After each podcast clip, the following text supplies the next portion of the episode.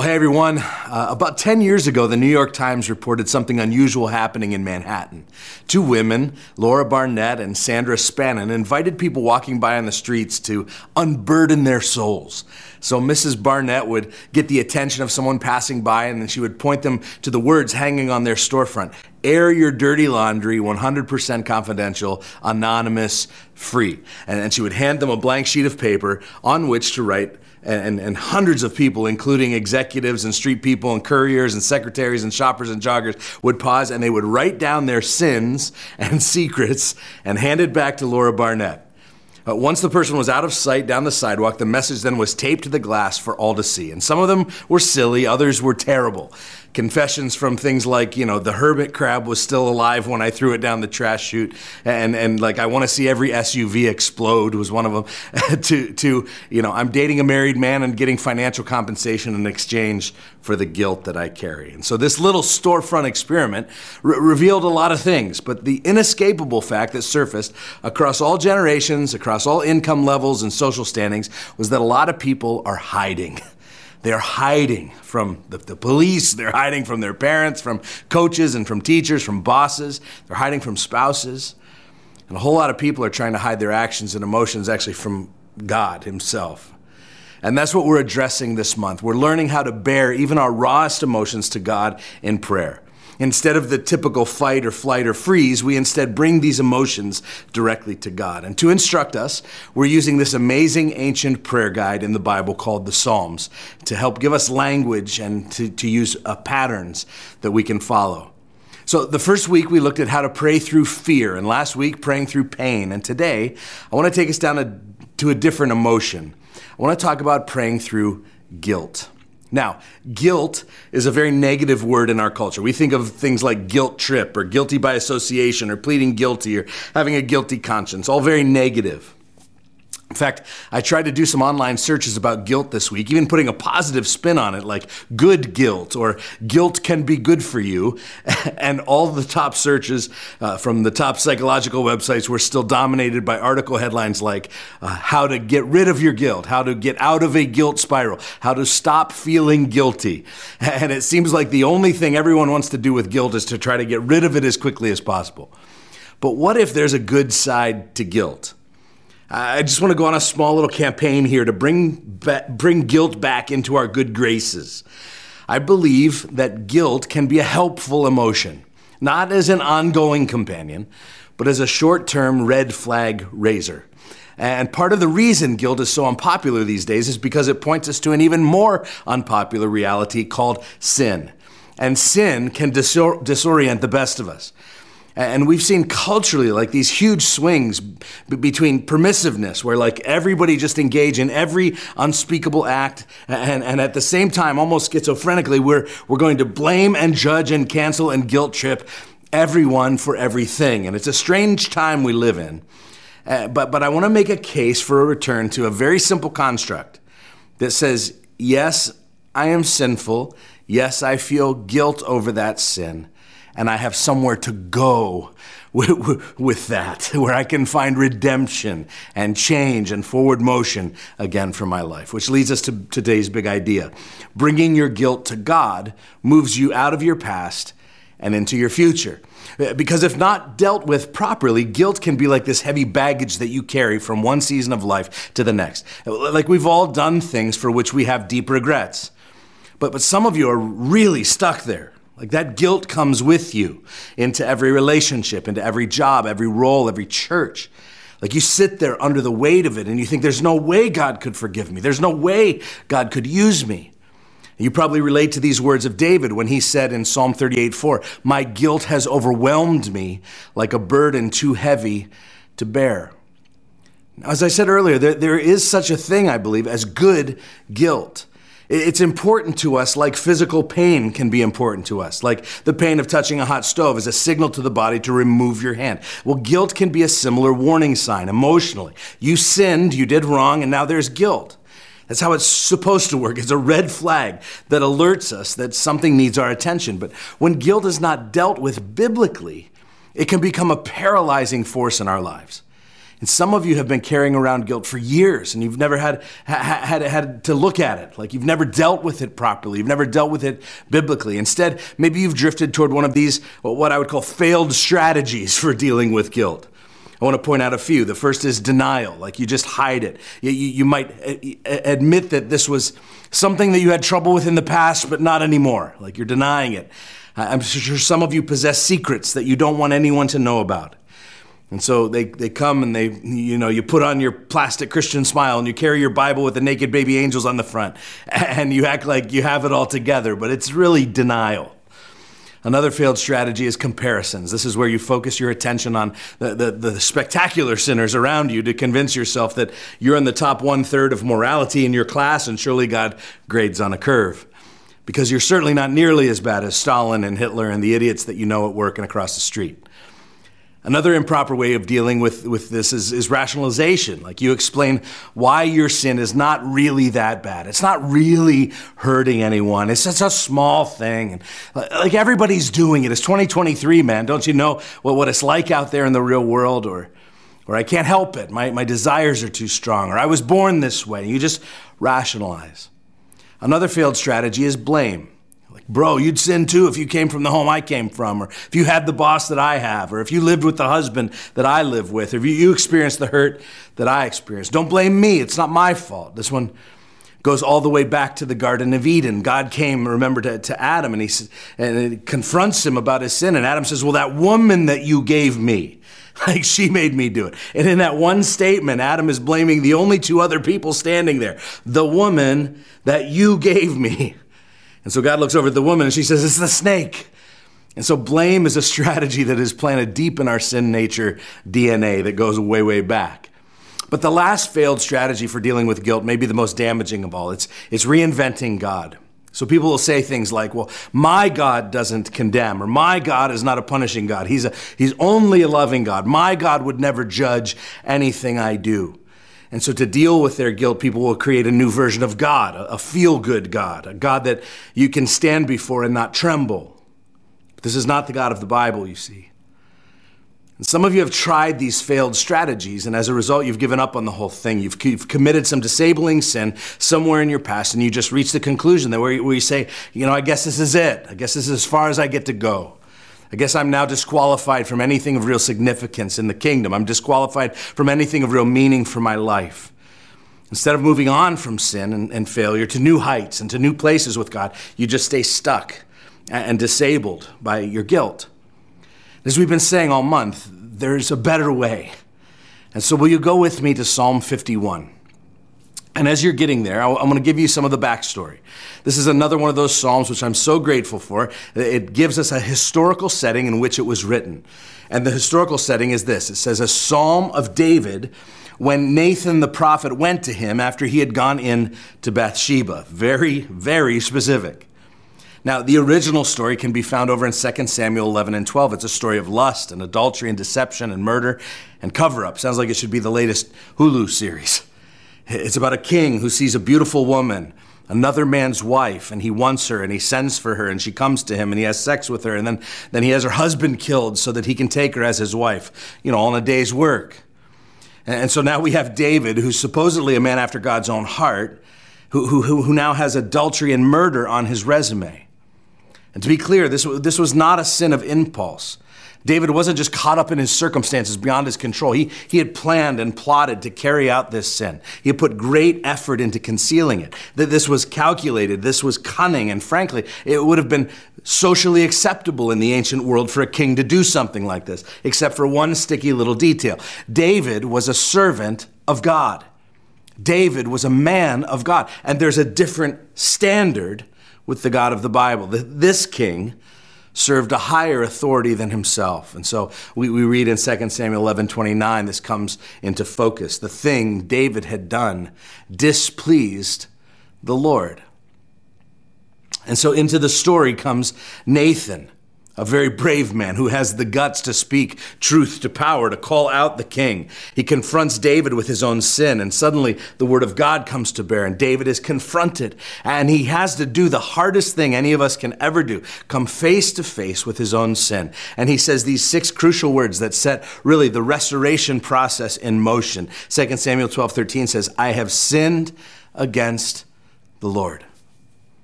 David's pain run deep, runs deep, and, and through his fears and, and through his deep guilt, realizing at last how wrong he had been, King David sits down and he writes the song that we now call Psalm fifty-one. It's like we get to peek into David's personal journal as he spills his guts out to God. David discovered that you can't silence a guilty conscience by ignoring it or rationalizing or blaming or comparing. You, you, you bring it to God in prayer. And three thousand years later, we again look to Psalm fifty-one because it tells us what it means to come back to God after we have sinned and to pray through our guilt with him. The psalm reveals David's folly and, and restoration. It is the psalm of the changed heart. And maybe this psalm relates to your story today. I'm thankful for passages like this because it's a stark reminder that the very best of us fail. That like David, we all have something that we deeply regret, that, that we're deeply ashamed of or embarrassed about. And maybe you're wondering this morning, how, how will I ever recover? Like, how can I ever erase the guilt? How will I find the courage and strength to deal with the consequences? Has God written me off? Well, Psalm fifty-one is here to remind us that we're all caught red-handed, like no matter how well we've camouflaged our sin. But he also shows us what happens after he blew it. He was confronted by Nathan, and now, like the people at the storefront in Manhattan, David writes out his private confession. But unlike those anonymous confessions to no one, David offers his to God. And his prayer marks out for us three heart cries that I believe can lead us towards spiritual recovery. And so as we've been doing, let's go to school on this psalm, not only to instruct us, but to provide a model for us, maybe even some specific language for us, to help us pray through our own guilt. And so here are three heart cries as you pray through guilt. The first heart cry is this: forgive me. This is a deep and personal cry. And so we look at Psalm fifty-one, the first six verses. It says, "Have mercy on me, O God, according to your steadfast love, according to your abundant mercy, blot out my transgressions.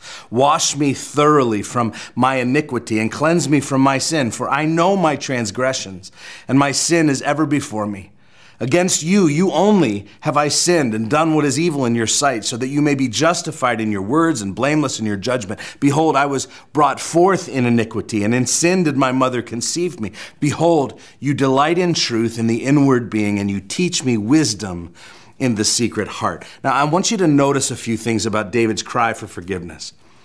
First, let me just say that the Bible's a very strange book about religious texts, uh, among all the religious texts. Like, just go back and, and read some of the ancient holy books of the Greeks and the Romans and the Norse, and just look at how they portray their heroes, and it's not like this. The, the, the Bible is camping out here on the deep remorse over, a, over the failures of one of the, the ancient Israel's greatest heroes. And the Bible also does this with Peter and Moses. It does this with Abraham and Isaac and Jacob. Do you know why? It's because of one, one of the, the foundational truths that the Bible is establishing over and over again is that you and I are sinners.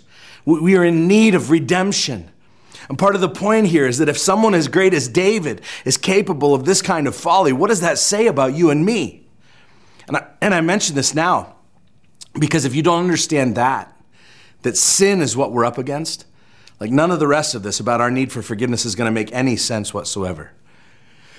So right out of the gates, we see the source of David's hope, what, what, what he's relying on in verse one. He, he says it again and again. It's God's mercy, God's steadfast love, God's abundant mercy. The, the sole basis of David's plea for forgiveness is the mercy of God. He's not relying on his past accomplishments. He's not promising a future act of penance or some gold stars that he's going to earn at church. He's smart enough to know that his only shot is the mercy of God. And so that's his only hope. But that being said, notice what David does next in verse two. He takes full responsibility for his sin. No blame shifting, no hiding, no the devil made me do it. He says, cleanse me from my sin. And then verse three, my transgressions. And then my sin is ever before me. He's owning his sin, all of it. And he's bringing what we would call a confession to God. This word confession means to speak the same thing. Confession isn't saying you're sorry. It's not feeling sad about what you did. It's agreeing with God about what happened. It's seeing your sin how God sees it. You know how relieving that is? Like, have you ever been in an argument with your spouse or with a family member and they, they do or say something really stupid and, and, and you know that they don't get how much it hurt you? Maybe they even say, I'm sorry. And that helps a little bit, but not much, because you know deep down that they still don't get it. But if they finally get to a place where they verbalize what they did and they acknowledge how it must have made you feel, that's confession. It's what David is doing here. It's agreeing together. But he's also in the process of something else called repentance. Now, I have a hunch that what a lot of people think is repentance in our day is actually remorse. And those two things are very different. Remorse is feeling bad about what happened. And often it's selfish. I feel bad about the mess it caused. I feel bad about the negative consequences for me. But repentance is turning around and walking the opposite direction from your sin. We need less remorse for sin, and we need more repentance from sin. There's an interesting passage over in Second Corinthians seven ten. Paul says it this way.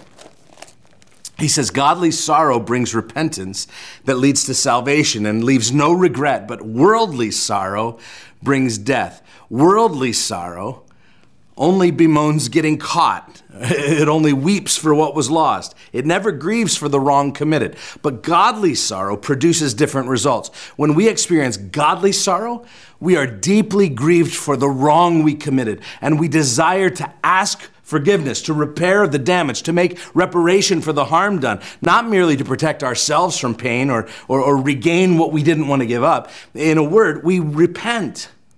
See, true guilt gets us up on our feet and motivates us to do the right thing.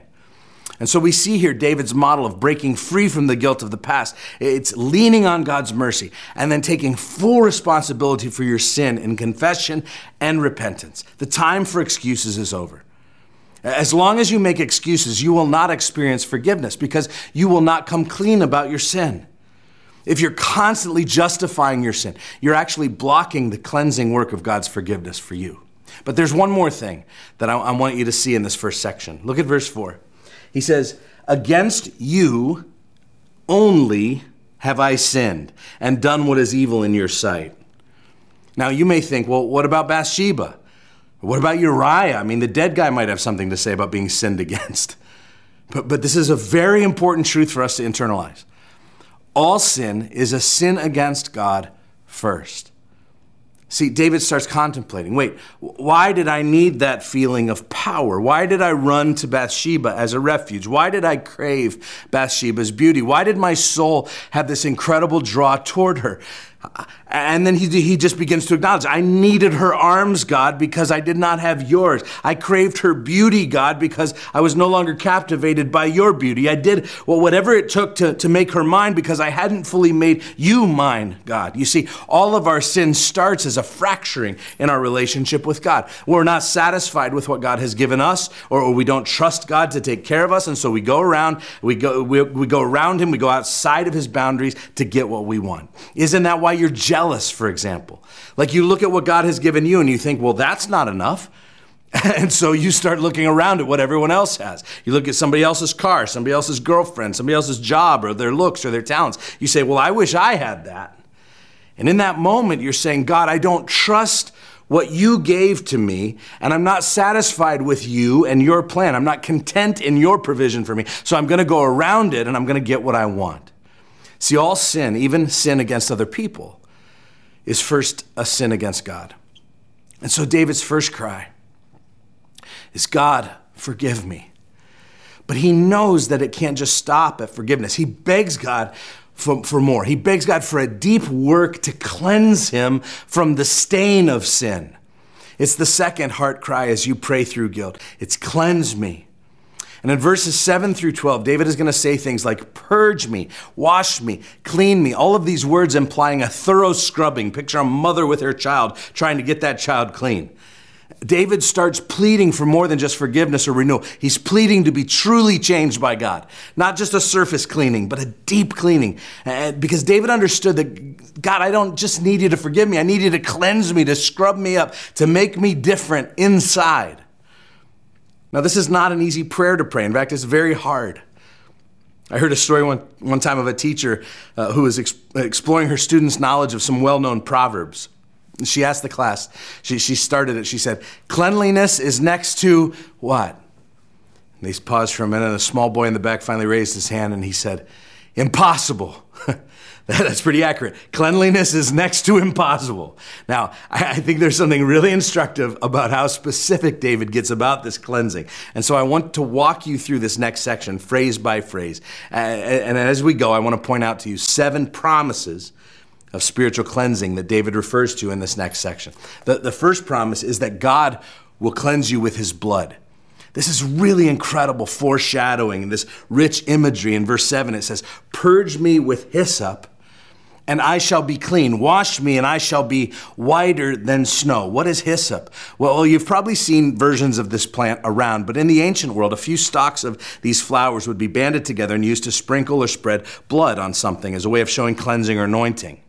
Now, there are two major applications where hyssop was used in the Bible. One was at the Passover during the Exodus when the people dipped hyssop into the blood of this, the sacrificed animals, and they applied that blood to the altar and the doorposts over their houses.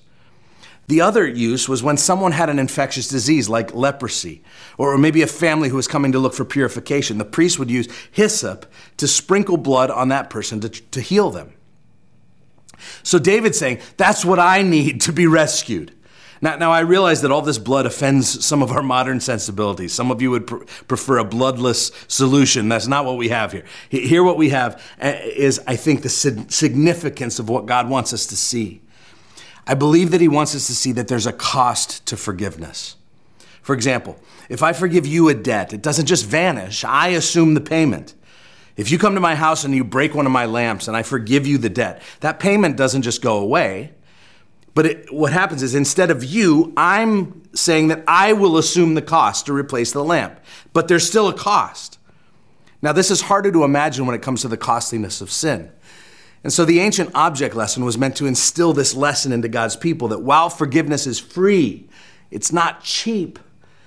It requires sacrifice, a blood sacrifice. And of course, it was all just a preview. It was all just a shadow of what was to come. The grievousness of our sins has led to only one solution, only one payment that would satisfy: Jesus' own life. Sin could not be cured, and cleansing could not be achieved by anything but the shedding of his blood. And so we're reminded here in Psalm fifty-one seven of the promise of the gospel that cleansing will only be accomplished through, through the incredible sacrifice.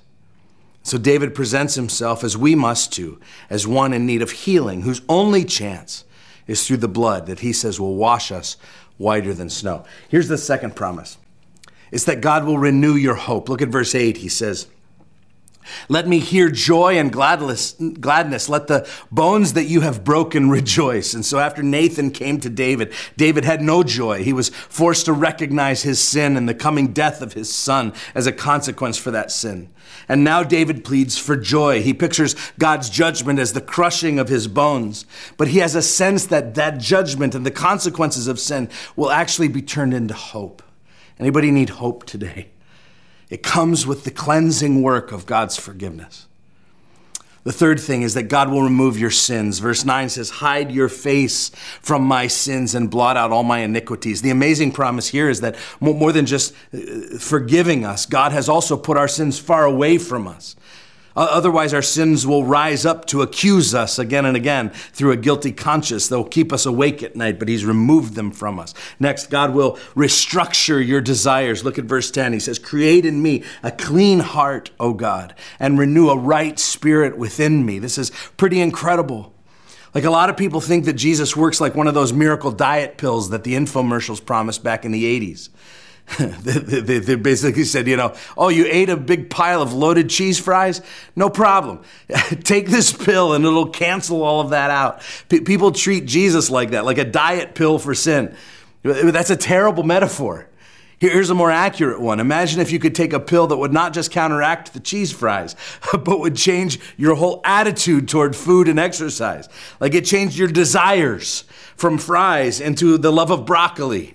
At night, you'd be like, well, well, I, I could watch T V and eat chips, but I just don't feel like that at all. You know what I what I am really craving right now is a few sets of Pilates. So, so the pill like changed your desires. It made you love what you should love and hate what you should hate. A clean heart and a right spirit is a spiritual restructuring of your desires.